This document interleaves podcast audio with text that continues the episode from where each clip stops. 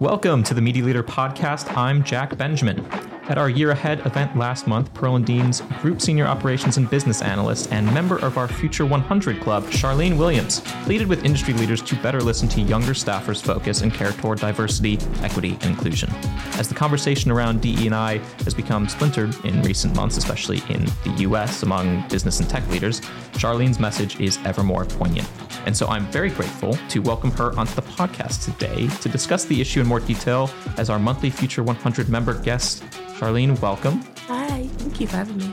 And I should say, given that it is award season, I'm also delighted to have you on because we're going to discuss the state of cinema and cinema advertising as we look into 2024 as well. So we'll get to that shortly. Thanks for being here again. First, Charlene, why don't you just tell me, did you get a response to from any industry leaders or anyone else to what you said at the year ahead event? We'll get into the details of it later, but I'm curious what Yeah. the response was. A lot of leaders actually came up to me at the event themselves, and a few of them have said they want to put in lunches with me and talk more. Um, so it was a very good positive response. I'm actually pretty happy that it went really well. It was taken very well. Oh, great. Well, we'll talk about it more in a second. But also joining me today on the podcast is my colleague Sam Tidmarsh. Very first time on the podcast. Welcome, welcome. Hi, Jack. Uh, Sam, you lead production on all our events at our parent company, Adwanted UK. And uh, with Omar and Ella on holiday as of the recording, uh, you're basically an alternate for us. Brilliant. Well, it's good to be here. Well, Happy to have you, Sam. yeah. What, what are you working on right now as well? Why, why don't you let, let everyone know? You know, it's actually my first time working on Connected TV World Summit. Um, Wow. this- yeah, it's a really interesting event for us. It's probably one of our only events that doesn't focus entirely on, on advertising. So we talk about TV tech and distribution uh, primarily, but also with a, a big advertising stream on the back of it. So it means I'm talking to speakers who I've, I've never spoken to before. It's um, companies that I didn't know existed and uh, lots of new experts, entirely new for me. So um, just getting stuck in, enjoying it though. Yeah, well, I look forward to uh, attending that event uh, very soon. You better be what's the, there. what, yeah, well, I have to be there. I'm, Yeah, I'm obligated to be there. what, what, what's the date? It's 12th and 13th of March. Very cool. So very soon.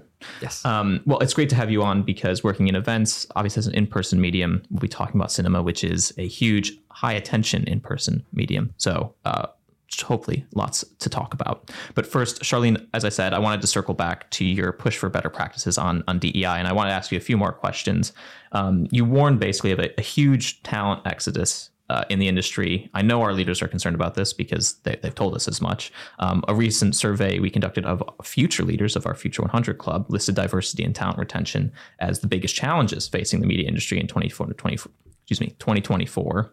That's not AI. It's not effectiveness. It's not all the other stuff. It's about the people, right? Can you link the two ideas together for us between talent retention and diversity? I think we talk a lot about how they go hand in hand, but I mean, they really do, right? Yeah, I think they do completely. They they're linked mainly because you need to have diversity, especially equity. Actually, I think you need to have equity in your companies to ensure that people feel they belong there. They feel like they've got a space there, which will in turn make them stay. Um, and I think the problem at the moment is our industry is using each each word from DE and I as an individual buzzword and focusing only on one bit at a time. And unfortunately, they're not getting it completely correct, which means that people aren't feeling that they belong.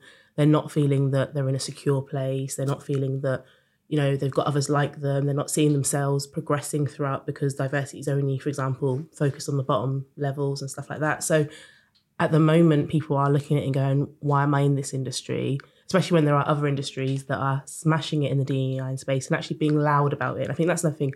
Our industry isn't loud about it enough. Like we don't.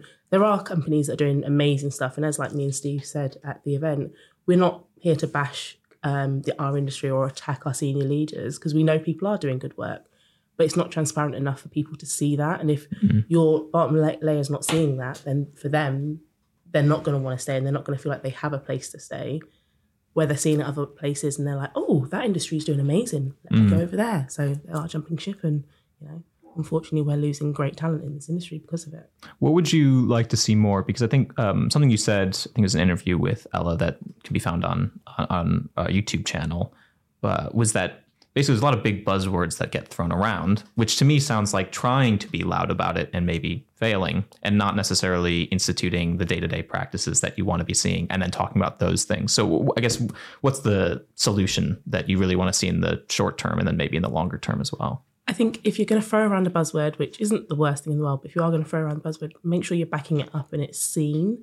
I think a lot of people, a lot of companies say, oh, we're very diverse, but their actions don't match their words. Like if you go into their companies, they don't have diverse teams or they don't have diverse leadership or they're not thinking about it. They don't, that's not in their values. Or even, for example, in advertising, they're not working with brands that reflect that um, or they're not showing that. And I think it's kind of, if you're going to put the lip service on, make sure your actions match it. And I think that's kind of what would be great to see. I know you mentioned as well that you wanted to see more people in top leadership roles that are ethnically diverse. Um, the latest IPA census figures came out after the event of the year had. I don't know if you had a chance to look at those, but basically the ethnicity pay gap actually increased. And a lot of that was because, okay, there are maybe some more diverse hires at the entry level, Yeah. but we're not seeing those people necessarily rise to the top in C suite. So, I mean, what was your reaction, I suppose, to, to having a look at that? I think wasn't surprised, um, just because I think as well from the all-in census, the percentage was really low. I don't know the number of my heart, but I think it was two or three percent or something. It was really low, and I think it's a case of it's unfortunate because we are not seeing like I don't see a lot of myself in senior leader teams, which for me kind of puts a gap at like that's my ceiling. I know where my ceiling is now because I'm not seeing myself any further. And to hire loads of people, hire loads of diverse people at entry level, you're kind of putting a blocker on them as well because they're literally going, "Oh, I'm in, yay!" and then they're not seeing themselves any further up, and it's like, what we kind of need to build those career paths. So I think it's kind of a, it wasn't surprising to see, and I think in, I think I said this to some, a conversation after the um, event. If when I entered into this industry like seven, eight years ago, I saw this level of like representation at the top, I'd be like, oh, okay, it's it's progressing. In 2024, considering the world that we live in, I think it's not progressive at all. Like it sh- we should be more representative of the world that we live in, which is a very multicultural, diverse world. And I think our industry, considering it's like we're the gatekeepers of literally this diverse world that we live in, and we want to showcase that to the world, the fact that we don't represent that internally means it's kind of a shame. in sort of a, a, a, a plateau of how things have progressed basically in the past few years. Um, there's also been uh, a bit of backlash to DEI. This is mostly a U.S. thing, so I hear a lot about, especially from you know friends or family, about the conversation that's going on. Um, I don't know if you've been clued into it at all, but how would you? If is there a concern that there's a backlash happening against DEI practices? Number one, and number two, how do we make sure to n- avoid that basically and say, look, this is ridiculous. Oh yeah, it's definitely because, and I think I can't remember what company I saw, but it was an American company as well that basically they've cut their budgets for DE and I like going forward, and I'm kind of like, this is not the time to cut your budgets, especially somewhere in America. Like they need all the help they can get, but that's that's for another time. Um, but it is worrying that UK could follow trends in that and be like, oh, actually, we want to cut it too, or well, we're actually seeing a lot, a lot. They're moving their investments away. They're like finding another buzzword, for example, at the moment, like sustainability and mental health are being thrown around a lot more than DE and it's kind of like a vote for those are very important, but everything is important. It's finding a way to kind of manage all of it in one. Um, and again, thinking about it rather than just a buzzword, think about interse- intersectionality. Like your you can be a diverse person with mental health issues, and your your lack of diversity and accurate inclusion in your company could be affecting someone's mental health issues. And if you're not addressing the foundation, then you're not going to solve anything. So it's kind of thinking about it on a wider picture and just investing in your people rather than the buzzword. And there's a business case for it. I mean, J- uh, Jerry D'Angelo said as much at the event. I think that's about as trustworthy of a source you can have for business going well, right? I think he said, "quote Diverse talent equals diverse solutions." They've done the research. Yeah, it works. There's so much research out there. Like there's even like the Black Pound report that clearly shows that there is money out there for advertisers and the industry to gain from actually being more diverse in their outputs. And it's just I don't know how much more it needs to be pounded into the industry for them to get the idea. Well, we will keep doing it, uh, which is the point of this conversation, but but continuing this conversation basically. I do want to move us along into the topic of cinema. Of course, you work at Pearl and Dean. It's a topic that we actually haven't covered very much on the podcast, but it's also a topic that's dear to my heart as a former film minor in college. So I, I do love talking about Just film. please don't ask me to do the theme tune because I can do it, but not when I'm asked. Well, I wasn't going to ask, but now I want to ask. Surely you've got to. I can't do it on cue. It's really weird. Like I can, I know it, but if you ask me to do the pa pa pa pa, I literally will mess up. So I won't. Why don't you just throw it in in the middle of the conversation Yeah. whenever you want? yeah, just Um, before we get into any serious questions, I want to ask simply: Have either of you been to the cinema recently? And if so, what have you seen? And Sam, why don't, why don't you have a go? Yeah, I went to see Willy Wonka. But I thought that was brilliant, actually. Um, really, really enjoyed that. Um, I think for me, it was hearing some of the songs that I heard in the original films when I was growing up and having that sense of, I don't know, just, it's not a sense you get every day, right? Um, that feeling of um, being back in your childhood, seeing the same things. Um, I think it's very easy to forget the fun and the playfulness in, in life. And Willy Wonka definitely brought that back to me over the space of two hours. I think that's definitely for me, like one of the reasons I go to the cinema. Um, loved Barbie. I thought that was brilliant. Um, shame it didn't, it, it got snubbed a little bit the, We'll talk about uh, award season at the yeah, end. yeah. Yeah, Um, but they, they'll be my fav- two favorites of the year. yeah. And Charlene, what about you? Um, so I actually went to see a preview of American Fiction. I'm so jealous. yes, you should be. It's Yeah. amazing. Um, I can see why it was up for five Oscars. Um, obviously we can get that further, but yeah, American Fiction was great. Um, I did see Wonka before Christmas. Um, without revealing my age, it's really weird to know that I've watched three different variations of Wonka now. Which, um, but that's I think that's my Do they get progressively better? Gene Wilder is always going to be the best. Like I think I don't think that anyone can top that. But I will say Timothée Chalamet has overtaken Johnny Depp, but that's also because Johnny Depp really freaked me out as Wonka. so, um, but no, it was really good to watch that. And I think cinema. One thing I do love about cinema is kind of what you said. It's the only place you can escape. So for about two hours, you escape the world because you can't really have your phone. You can't really talk to anyone else other than who you're with. So it's kind of like a nice little escape for it. I think that's why people keep on going back to cinema as well. Mm. You escape the world, but you, at least at the start, don't escape advertising. No, you don't. So, what are cinema advertisers doing right now to, to sort of leverage the unique experience of, of cinema? Is there something new that's been developed? I mean, we know there's lots of research that have come out in the past year or two. That, I mean, obviously, the most atten- high attention environment that you can basically have because you're not supposed to have your phone out and the screen is massive in front of your face. And that's just what you're paying attention to. So, I'm curious what advertisers are, are doing to leverage that. Um, well, they're doing quite a few things. Like if I look at Pearl and Dean specifically, um, we've got stuff like Pearl and Dean premieres, which kind of brings in the audience's opportunity to actually see the cast of the films they're about to watch or they're going to watch. Um, obviously, that's sponsored by Lloyd's Banking, so they've put a lot of investment into that. They're helping us with that, which is great because you're then linking the film with a brand, for example, especially someone like Lloyd's, who's like synonymous in this country. Um, one of our greatest um, things of 2023 was our ident. So that's where you basically get to take over the pa pa pa pa pa pa, and that's as much as I do um, with That's your great. own brand.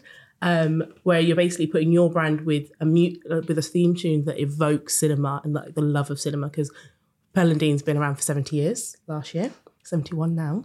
Um, and that theme tune is that theme tune synonymous with cinema. Everyone knows it. Like I remember when I first told people I was joining Pearl and Dean, everyone literally did the theme tune to me. So putting your brand with that and leveraging that is really great. We also have like lots of in-foyer activity, like Rimmel for Barbie took over an in-foyer activity and did that. So they were like showcasing their brand. We've recently had a Malibu with Mean Girls, where they working with brands to so showcase. Um, Malibu are doing Joe on a Wednesday, Wet Pink Wednesdays, where you get a Malibu strawberry with every ticket and stuff like that. So it's kind of different ways of like find, looking at what the film is, looking at what your brand can do, and trying different ways to engage it in all the different ways you can in cinema. So that's on screen right at the beginning, or that's in the foyer, or just anything around it. Mm-hmm.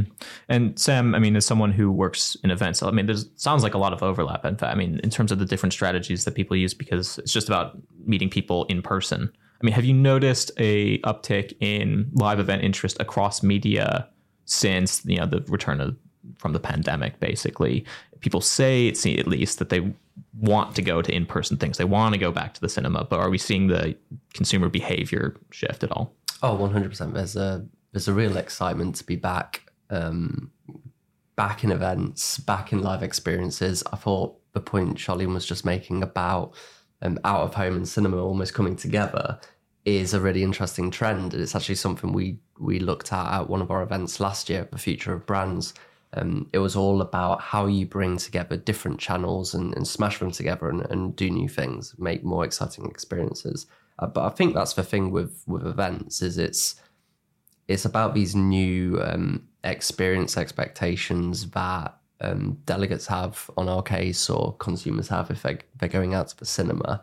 Um, they want to be entertained. We're seeing at our, our events, you know, maybe in the past you'd look at events from a B2B or B2C perspective. B2C, you'd be going as a consumer, you're going to enjoy the experience. Maybe B2B is about um, business interaction. I actually think the two are coming closer and closer together. I reported just the beginning of last year the UK box office for 2023. And we saw a, a continued recovery from before the pandemic. It's 8% growth in 2023. Finally, box office rose above 1 billion pounds in the UK. Uh, that was the first, for the first time since uh, 2019. Um, but it's still well below pre-pandemic levels, which were more like 1.3, 1.4 billion. I'm curious if you think, Charlene, I'll go to you first, box office will ever meet or surpass that pre pandemic total. Not because, because we're at the point basically where the people that want to go back to the cinema, the habit is starting to form again. But basically, during the pandemic, everyone had that habit of streaming everything basically to their home. And some people just still prefer to do that than going to the cinema. I hear people still complaining about phone calls going off in cinemas or people being really like rustling with their popcorn a little bit too loudly and that that can bother some people. I mean, do you think we'll ever surpass sort of what it was before the pandemic? I do, yeah. I think taking 2019 out of it, um, we kind of take it always out because that was Disney's big year. Like Disney came mm. with every film they could at once. But they had the Marvel, they had Star Trek, you know, they had Toy Story, they had Lion King. So that obviously helped the box office. Um, but I think it definitely will go back because even though there is streaming, the problem, the, the great thing about it is streaming platforms are seeing the benefit of going to cinema first. And using Barbie for example, that was um, pushed to streaming, keeps on getting delayed because of how well it's done in the cinema. Like mm. there's normally like a window, like for Disney, don't quote me on this, but I think there was, if it doesn't do well in the cinema, you normally get it within 45 days if it does really well, you get 90 to 120 days. Mm. And that's how like they push it for streaming. So you are seeing the minute it goes to cinema, they get a big push and they're like, oh, actually, we'll delay the streaming. So we're getting the longer streaming date. So I think that helps. Mm. It also helps with regards to awards. So if you want to be in award season, the um, rule is you have to be a theatrical release for a minimum of five weeks before you can do. And that's pushing people, like pushing streaming giants to actually put their films into cinema. So you've got Napoleon, which was Apple TV, pushed mm. to cinema. You've got Killers of the Flower Moon, which was also Apple TV, pushed to cinema. Um, you've got Mean Girls, which obviously out now, which was supposed to be come out on Paramount Plus, again pushed to cinema. And the reason is they are seeing the benefits. Like Netflix did, I think Netflix is the best example of this, the business case, because they did it with Matilda. That was supposed to be a Netflix only um, film and they pushed it cinema and it even delayed how long they put it on Netflix because it was doing so well in the cinema. And I think as great as streaming is and as great as it is watching in your own home, um, obviously the benefits of it, you can pause it, but you don't get that experience of going to watch a film in cinema. Like I've seen, I've not seen it myself, but I've seen so many people who said they couldn't imagine watching Napoleon in their room rather than on an IMAX screen. So mm. I think there are some films that are just made for the cinema. And I think you kind of need to watch it there first before you enjoy it on your TV. Yeah, I recently watched Dune for the second time. So I saw it in theaters when it came out because I needed to do that. Yeah. I was, you know, just, that is exactly the type of movie to go see to in theaters. The and I watched it on the small screen because I was just showing it to my girlfriend. And like it was a completely different experience. It was still a fantastic film, but there are like parts where I remember the theater like shook because the sound design was just like that loud and intentionally. It wasn't you know, unpleasant experience. um, and you totally missed that at home. Yeah. You know? And um, I was like, man, I wish I, you know we saw this together in theaters. But we'll go see Dune 2, and I'll ask you uh, in a moment about what what the big films should be on everyone's radar in 2024. But one thing, I mean, you both mentioned Barbie. I think Oppenheimer's also you can still see it in theaters. Yeah, you can. Um, which I need to do because I still haven't seen that film. Um, but that was a huge event. You know, yeah. Barbenheimer together basically pushed through a huge chunk of that box office that we saw last year. I'm curious because that was such an, a big event. It became a big marketing event. There was pink everywhere. Do cinemas have to sort of rely on event based cinema to get butts in seats? Like what happens to mid budget films or you know American Fiction, for example? I'm really excited to see that film, and I hope lots of people are because it seems really smart. And well, you can you can give us a nice yeah. little review if you want, but I'm I'm more concerned about those films' uh, success at the box office than I am a big Barbie. Um, and I'm increasingly concerned about Marvel films that aren't doing very well that maybe used to be more reliable. I mean, w- what would you say to the future of big blockbuster cinema? I definitely think cinema in itself is a cultural event. So I don't know if we definitely need Barbenheimer. Barbenheimer's help, like it was really good. I don't think, I honestly don't think it was ex- it was expected to be as big as it was. Like I think they they planned it like it planned really well. Like I think Christopher Nolan, hats off to him. He literally mastered that release because whether Oppenheimer did well or not, he literally had an excuse either way, which was perfect. like you can be like, oh, okay, I against Barbie, but I don't think you need that culture release. Like if we look at 2022, I don't think anyone thought Top Gun was going to do as amazing as it did. Like it came out and it's like, oh, another Top Gun, and that smashed it. So I don't think it needs a cultural event. I think sometimes a film can just take off. Like Black Panther, for example, kind of Forever was a big cultural event, and in the UK box office wasn't that great. So I think it can go either way. I think mid mid budget films, firstly, it relies on the studios and how much promoting they do. Really, I think, but I think also the audience is there. If the audience is there, they're going to go and see it. So I don't think they suffer. I think sometimes you do get surprises in films that you're like, oh, didn't think that was going to do well. Like Wonka actually wasn't one that we thought would do amazingly well. Mm. And that literally surprised, like the opening weekend was crazy. Um, so I think there is still room. I mean, if a mid budget film can be still as much of a cultural event, if it's got the right actor in it, if it's got the right promotion, um, even if it's got the right story. So, like, I think stuff like American Fiction, for example, the awards buzz, I think, can effectively bring that on. I suppose just to not to push back necessarily, but the awards themselves, and I, I do want to talk about them mm. still later, but the awards themselves have seemed to become less important. I don't know, Sam, if you feel this way as well as just like a basic consumer. Like when I was growing up, I really cared about which films were getting awarded, you know, Oscars or Golden Globes. I, I didn't really care about the BAFTAs because you know, who cares about the BAFTAs if you live in, in the US? But like I don't care about that stuff anymore, and I don't I don't know if like you used to maybe watch award shows that you don't watch anymore. Did you never watch the award shows? No, never actually. well, there you go. You know what? I've never been a, a you know um, a massive film buff. Um, I was always more into music, and yeah. I think you know for me um, growing up, um, that experience of going out to live gigs was um, one of my favorite things, and um, I think part of that is because you're completely immersed within the music itself. And it's actually exactly the same for the cinema. You know, it's that immersion, it's that interaction, it's being part of um, a community in a way. I think, you know, that actually transcends all the things we're talking about, events too. It's about being part of this group of people who are all there to do the same kind of thing, enjoying the same media, whatever it is, cinema, gigs, and having conversations after about it as well. Catching up with friends, talking about what they loved, Mm. One of my mm. favorite things to do is come out the cinema and and, and catch up with um, one of my friends and say what we loved about the film and what we disagreed on and what we didn't like. Mm, yeah, it's a good point about the sort of long tail. You saying like you like music. I think music's also like a big part. Like if we're going to use a film right now, Saltburn, it's very unavoidable for you to not hear "Murder on the Dance Floor" now. Yeah, and that's a song from mm. years ago.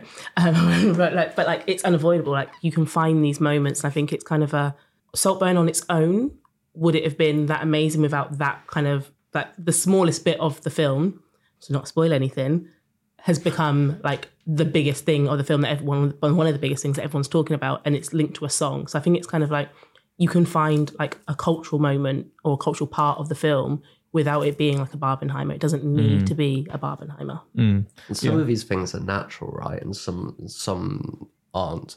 You know, what I loved about all the Barbie partnerships is they all felt so natural. But that was a lot of work coming from our team. Yeah. Oh, 100%. And again, using Barbie example, like obviously you mentioned the Oscar snub, obviously we'll go into awards.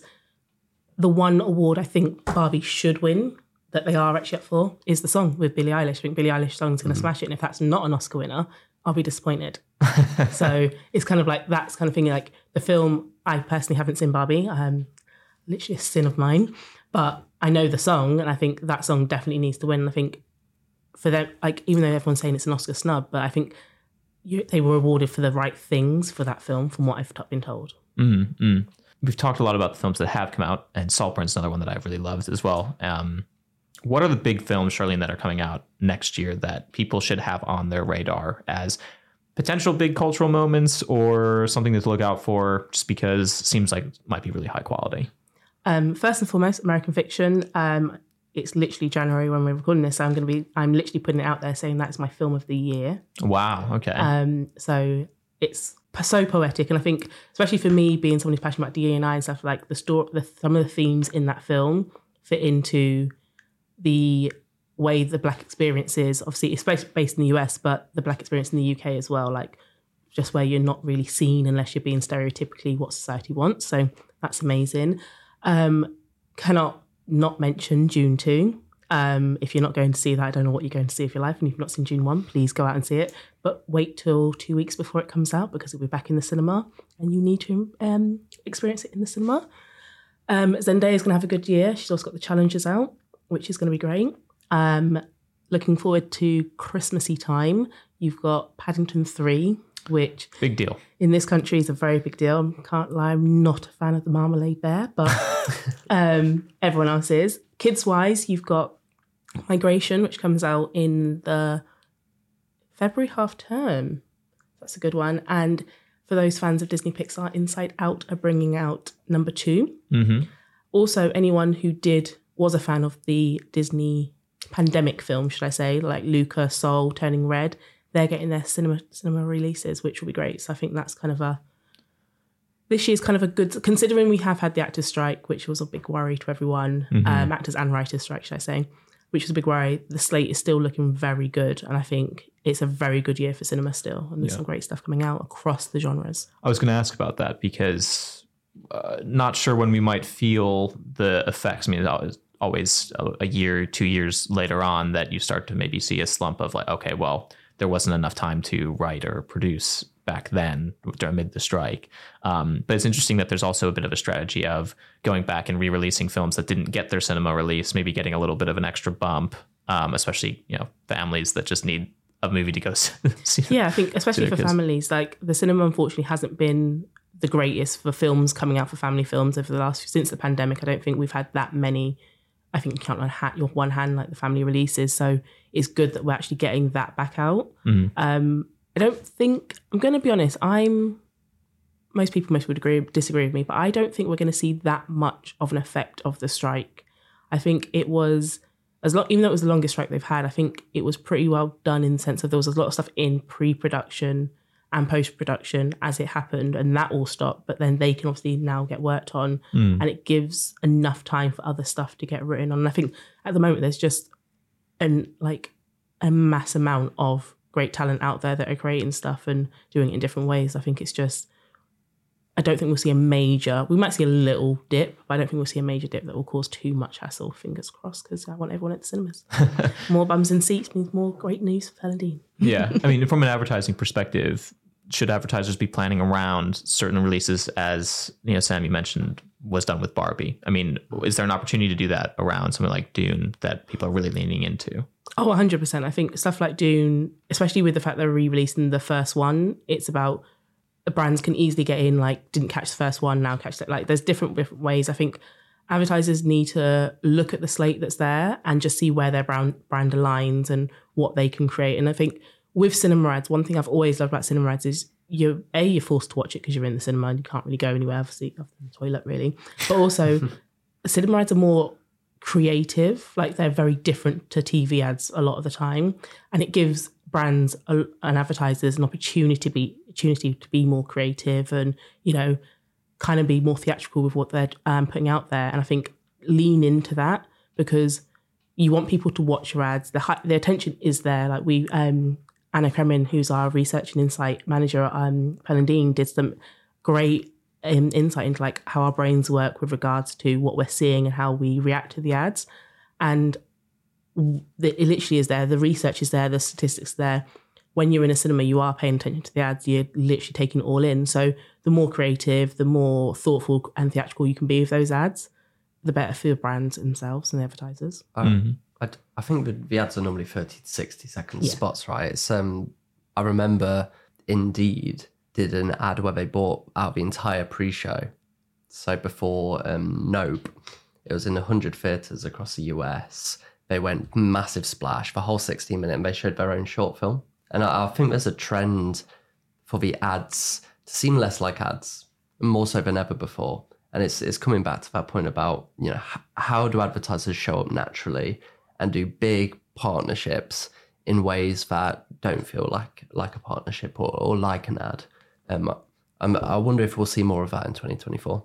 Yeah, that's one thing we like work with our, on our partnerships. Like like um, Everyman obviously is one of the chains that we work with, and they're very good with the partnerships and how we work with them. Like we did one with Green and Blacks where they linked the chocolate to a cocktail to the film, and it's about how do you do stuff like that. So how do you make it feel natural? So someone was in, you're literally advertising to your consumers, but you're not making it feel like an ad to them. So they're mm. literally getting the chocolate and they're seeing your brand and they're linking it with that film. And I think that's what you like. It needs to be natural. It needs to be a case of how can you immerse your audience within your brand without making them feel like you're throwing it in their face and let them leave thinking, oh, I watched that film. Oh, let me go and get that Coke drink or that like you know chocomel like chocomel's i think i've seen that ad on the cinema quite a lot so that's why i literally think of it but like it is how do you leave people with that lasting feeling of your at your brand when they've left the cinema Yeah, you really have to nail it. The stakes are a little bit higher when everyone actually is paying attention and people aren't second screening, which is exactly what an advertiser should want. They want want the attention, but then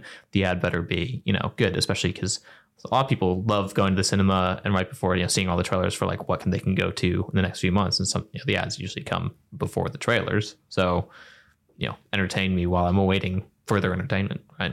yeah Well, I have been hinting that we're going to talk about the awards, and I wanted to get to it. BAFTAs are right around the corner. 18th of February. Oscars are at the 10th of March. Curious, Charlene, I'll come to you first.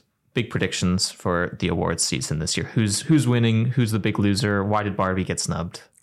Um, from not watching the film, so I can't go to. Barbie got snubbed because I think Margot Robbie would would she really be up there with the actresses that are in the Best Actress c- category?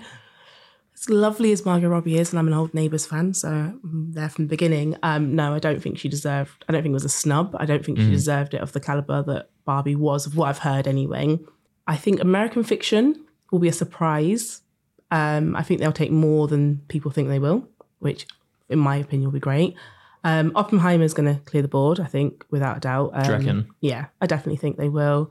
Um, my my big upset, if it doesn't happen, would be if Danielle Brooks does not win um, Best Supporting act- Actress. Um, she did amazing in Color Purple, um, and she fully deserves that.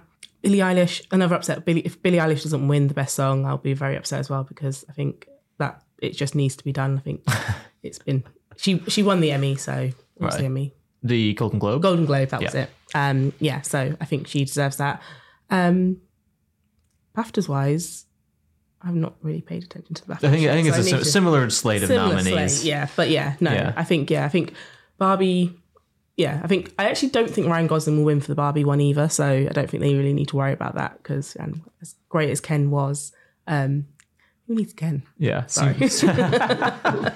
it seems like um, Robert Downey Jr. has a good shot at Best Supporting, and I just saw Poor Things, and Mark Ruffalo was, I think that was one of the best comedic performances I've seen like in forever. So he maybe has an outside shot.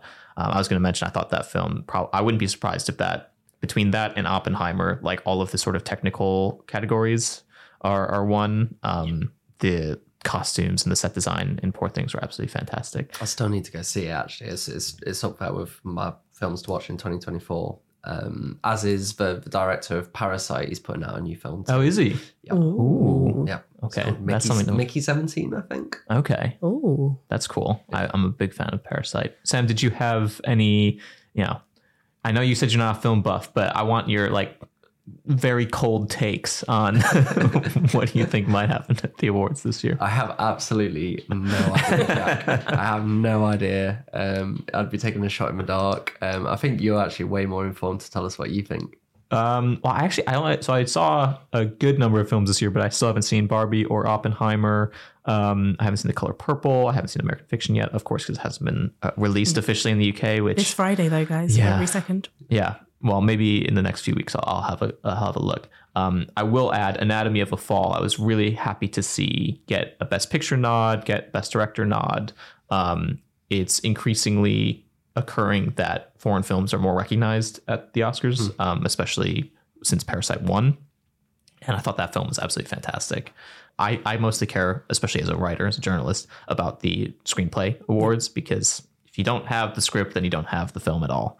Um, and I think it's a really tough category this year between sounds like American Fiction is absolutely uh, so clever and smart and funny. Um, Poor Things was hilarious, uh, really unique dialogue. Um, Anatomy of a Fall was also really tight. So, um, and that's without I can't say anything about Oppenheimer or Barbie. I, can't, I have no idea. But to adapt a huge biography, uh, which is probably really dry about Oppenheimer himself, into that film is takes a lot of work. So um, the important thing, obviously, is that things just get celebrated for for a really good year in cinema. Um, yeah, great year in cinema. So yeah. Um, one final question. We like to ask all our guests that come on this show this question, and it is what makes you passionate about media and working in media? And Sam, you've never been on the show, so you actually get to answer this question. And uh, I didn't tell you this beforehand, so I'm sure you didn't prepare. I feel like I really should have known that this was the question that was going to come up. Um, what makes me passionate about working in media? Yeah. You know what? Um, when I started out in events, um, I was working in um, a range of technology shows. Um, so my first ever show was called Blockchain Technology World, and um, came in, produced the content, but uh, a ton of brilliant speakers, and um, I was there on the day, and something felt a little bit cold to me. It was, um, you know, you imagine the Gartner hype cycle, and um, it was very blockchain was right at its peak Yeah. Everybody was super interested in it and they were very interested in making money out of it. And and there wasn't there wasn't um i would say a, a really strong london community of business professionals who who could make the most out of it. It was there was a lot of hype a really broad range of people coming down for various different reasons. Um and i don't know you didn't feel like you were part of it. Um i think um, I then worked on a few other shows, Cloud Expo Europe, um, Big Data World. These are all really interesting shows. It was kind of getting more into the realm of what we do in media and advertising. What I'd, what I'd say about this um, industry is the passion about coming down to the events, getting involved, um, is unlike any any of the technology shows that I've been involved in in the past. And I think that's what makes what why I'm so passionate about um, producing events in this space is the, the people, um, people who want to make a change, do things a little bit differently, um, show off really cool projects that they're working on, um, and it's just people who are really nice to talk to every day. That is what makes me get out of bed in the morning. Charlene? people obviously is the big one, and you stole my answer there. Um, but I think, secondly, I think it's the creativity and collaboration of this industry. I think, um, as I mentioned to you before off, off mic, I'm a little bit of a magpie. If I see a shiny thing, I like go for it. So this industry is the perfect place for me because I can get involved and be creative in so many different areas and collaborate in so many things. And I think media does that. Like as I mentioned before, we're the gatekeepers of people's stories um, and how we represent them to the world. And I think the creative ways that we do that are just amazing. I think that's what keeps me passionate. Like knowing that a great ad could get out there and I may have had the smallest thing to do with it, but I'm like, oh, that ad, yay! And I think it's it's stuff like that. I think it's just we are one of the most creative industries, and being a creative soul at heart, I think that's just the best thing about it, and that's what keeps me keeps me going. Well, that's a fantastic answer. Um, we'll have to leave it there, but thank you both so much for joining me. Uh, really great conversation, wide ranging, but uh, fantastic in its own. Thank you for having me. Cheers, chat. Thank you for listening to the Media Leader podcast. You can find and listen to all our episodes on our website at themedialeader.co.uk or wherever you get your podcasts. But just remember, please do subscribe to be notified when we release our next episode. From all of us at the Media Leader, I'm editor Omar Oakes. Our executive producer is Jack Benjamin. See you next time.